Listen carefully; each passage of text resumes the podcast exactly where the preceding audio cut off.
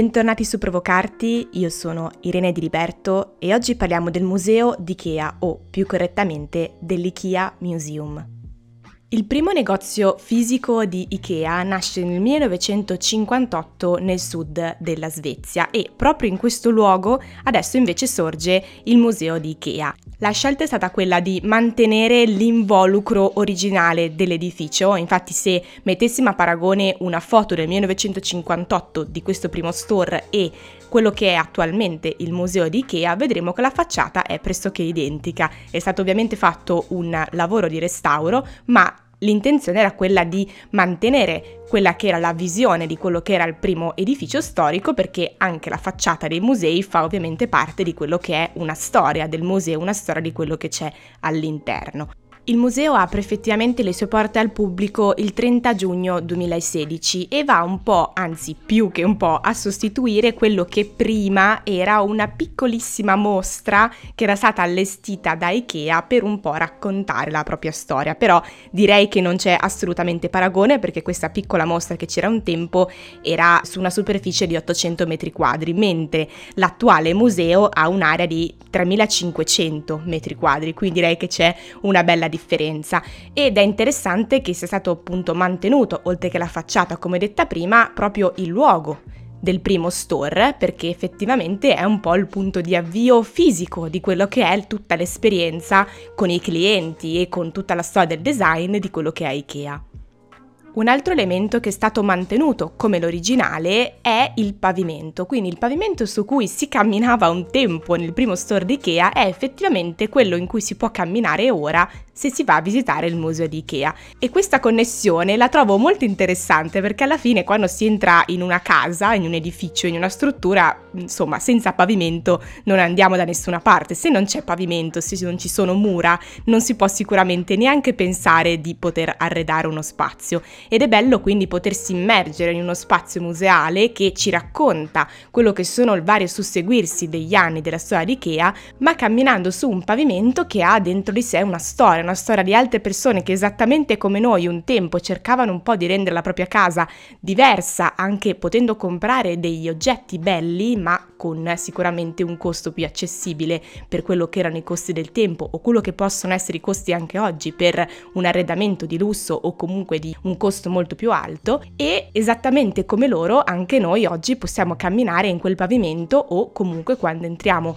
in case di amici o quando andiamo negli store effettivi di Ikea a comprare direi che non facciamo altro che scorrere e farci accompagnare un po' da quello che è l'intenzione degli store di Ikea, cioè quella di farci passeggiare per forza un po' in tutto il labirinto dei vari piani in cui troviamo l'allestimento per bagni, cucine, sale e tutte le altre zone della casa. C'è da dire che la tematica della casa è un qualcosa che in qualche modo non si esaurisce mai. Sicuramente entrando al museo vedremo la differenza degli anni e la differenza di stile che era prima ricercata e oggi sicuramente ricercata diversamente, con dei colori diversi, delle forme diverse, delle linee diverse. Però alla fine le scelte che ci portano a scegliere un oggetto piuttosto che un altro in qualche modo sono un po' sempre quelle, no? Credo che anche un tempo si cercasse di creare un po' la propria casa e i propri spazi simili ai nostri. Quindi credo che un po' la bellezza di questo luogo sia il potersi immergere in un qualcosa che, anche se a distanza di tempo, risulta comunque familiare. Perché quando si sta in casa quali sono i pensieri quando stiamo in casa? Come scegliamo un arredamento piuttosto che un altro? In qualche modo cerchiamo di fare sì che questo spazio sia insomma un po' un luogo dove ritrovarsi con altri oppure un luogo in cui rintanarsi. Quindi mi fa sempre sorridere pensare di poter vedere come una volta si arredava,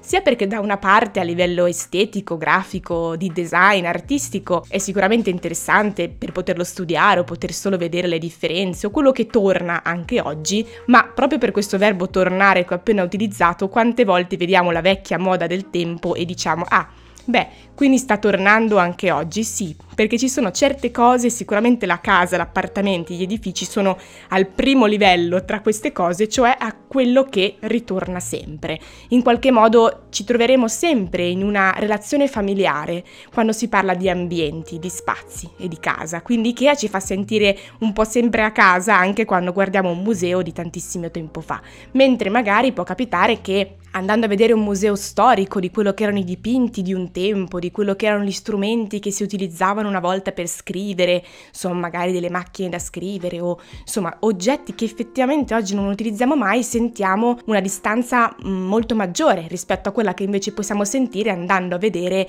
quello che erano le sedie che si utilizzavano un tempo, i primi modelli di Ikea. Ecco, in qualche modo mi piaceva lasciarvi anche questa riflessione perché vi dico, quando andate a vedere anche solo la casa casa dei vostri nonni, la casa dei vostri bisnonni, ci passate anche solo per un secondo, ok? Magari pensate, beh, questo stile sicuramente non lo vorrò in casa mia. È vero, però alla fine in casa vostra ci sarà comunque un divano, comunque un letto, comunque un tavolo in qualche modo. Quindi la familiarità di questo museo è sicuramente uno dei punti a favore di questo luogo.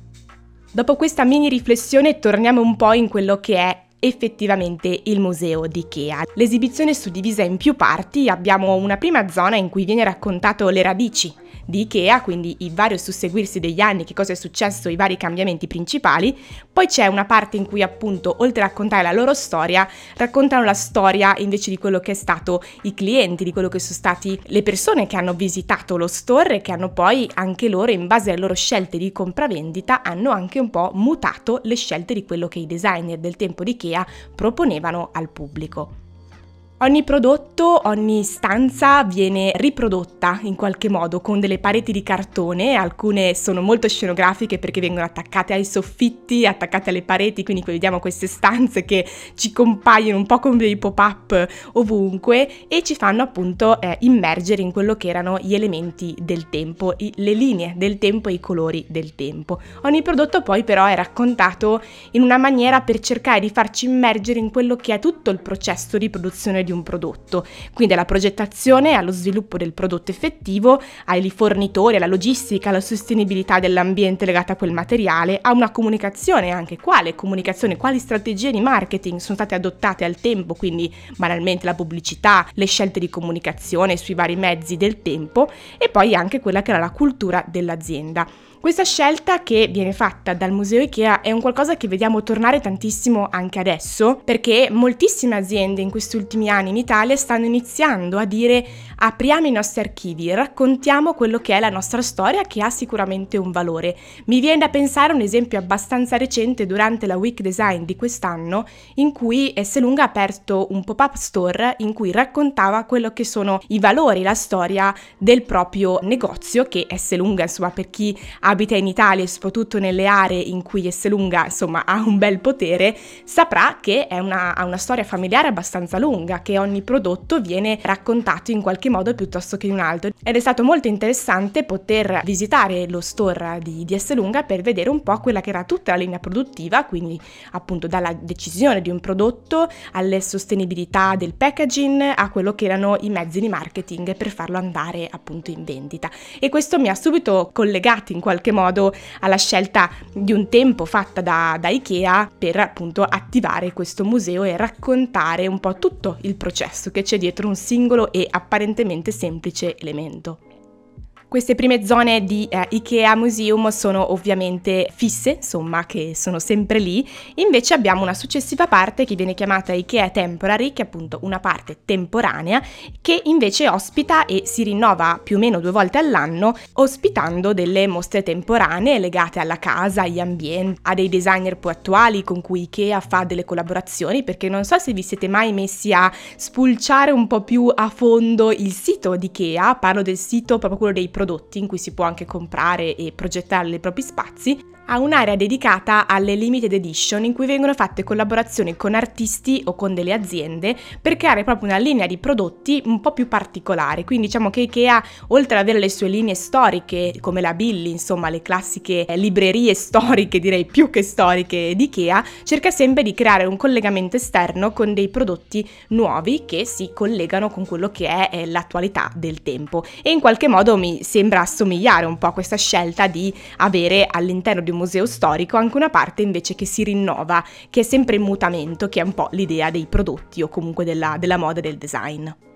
Ovviamente non si poteva non aspettarsi il fatto che all'interno di questo museo decisamente grande, suddiviso in più piani e più livelli, abbiamo anche il ristorante e il bar. Beh, qua non c'era molto da avere dubbi a riguardo, ci sono tutti i prodotti che insomma Ikea vende, dalle polpette ai biscotti, tutto quanto, quindi ovviamente ci fanno immergere a 360 gradi in quella che è l'esperienza Ikea che oltre che darci gli spazi vuole anche nutrirci in qualche modo e quindi gioca gioca un po' su quello che sono ormai diventati i punti simbolo un po' di Ikea e quindi ovviamente non può che proporci uno spazio di ristoro per fermarci tutto quanto ovviamente arredato con mobilia e prodotti Ikea. Se capiterete in Svezia per qualche motivo direi che potrebbe essere una tappa da aggiungere al proprio itinerario, in caso contrario vi lascerò in descrizione alla puntata un paio di video che ho trovato su YouTube, sia uno di Ikea stessa e un altro invece di un viaggiatore che ha creato un video legato appunto a questo museo. In alternativa, un altro punto che ci tenevo a sviluppare qua in puntata è il loro sito, quindi in questo caso parlo del sito dell'IKEA Museum, quindi ikeamuseum.com, molto semplice ed è strutturato in maniera molto lineare, nel senso che da una parte ci racconta la storia, quindi l'IKEA, quindi un po' un estratto di quello che fisicamente si può vedere decisamente in maniera più ampia all'interno del museo e dall'altra parte invece tutta una zona dedicata ai cataloghi IKEA, perché direi che lo sappiamo abbastanza tutti, tutti gli anni esce il catalogo IKEA che adesso è principalmente in versione digitale, credo che si possa trovare in versione cartacea soltanto andando in store per una scelta ovviamente di ecosostenibilità, ma i cataloghi hanno tutta una loro storia di grafica, che ci fa vedere come nel tempo venivano comunicate le pubblicità, come venivano raccontati i colori, le grafiche, i font, tutta una parte molto interessante soprattutto per i grafici o chi vuole prendere un po' ispirazione per vedere un po' le composizioni grafiche. E il bello è che il sito le rende fruibili, quindi rende fruibili tutti i cataloghi sfogliabili per vedere appunto le varie copertine e come venivano impostate al tempo fino ad arrivare a oggi, c'è ovviamente anche quella del 2021. Quindi se siete curiosi direi che vi consiglio di dare uno sguardo anche a questa sezione del sito del Museo di Ikea. Bene, direi che per oggi è tutto, volevo farvi un po' immergere in quello che è questo museo di Ikea, quindi di un colosso direi eh, mondiale di prodotti e di arredamento e in qualche modo farvi avvicinare a questo museo e alla loro storia anche in maniera virtuale e digitale. E direi che non posso che consigliarvi una puntata fatta da un altro podcaster che si chiama Max Corona, che ha un podcast che si chiama Storia di Brand e un anno fa ha fatto una puntata proprio dedicata alla la storia del fondatore di Ikea. Quindi in descrizione vi lascerò la puntata perché vi farà un po' immergere in quello che era il personaggio dietro a questa enorme istituzione che è Ikea. In ultimo vi ricordo che su Instagram mi trovate cercando irene.diliberto e lì potete trovare altre immagini di quello che è il museo e anche qualche screen del sito per potervi immergere ancora di più a livello visivo in questo museo. Vi ringrazio per l'ascolto, ci sentiamo questa volta non lunedì prossimo come invece è sempre la programmazione, ma tra un tre settimane dopo le vacanze di Natale, sempre qua su tutte le piattaforme dalle 7 del mattino.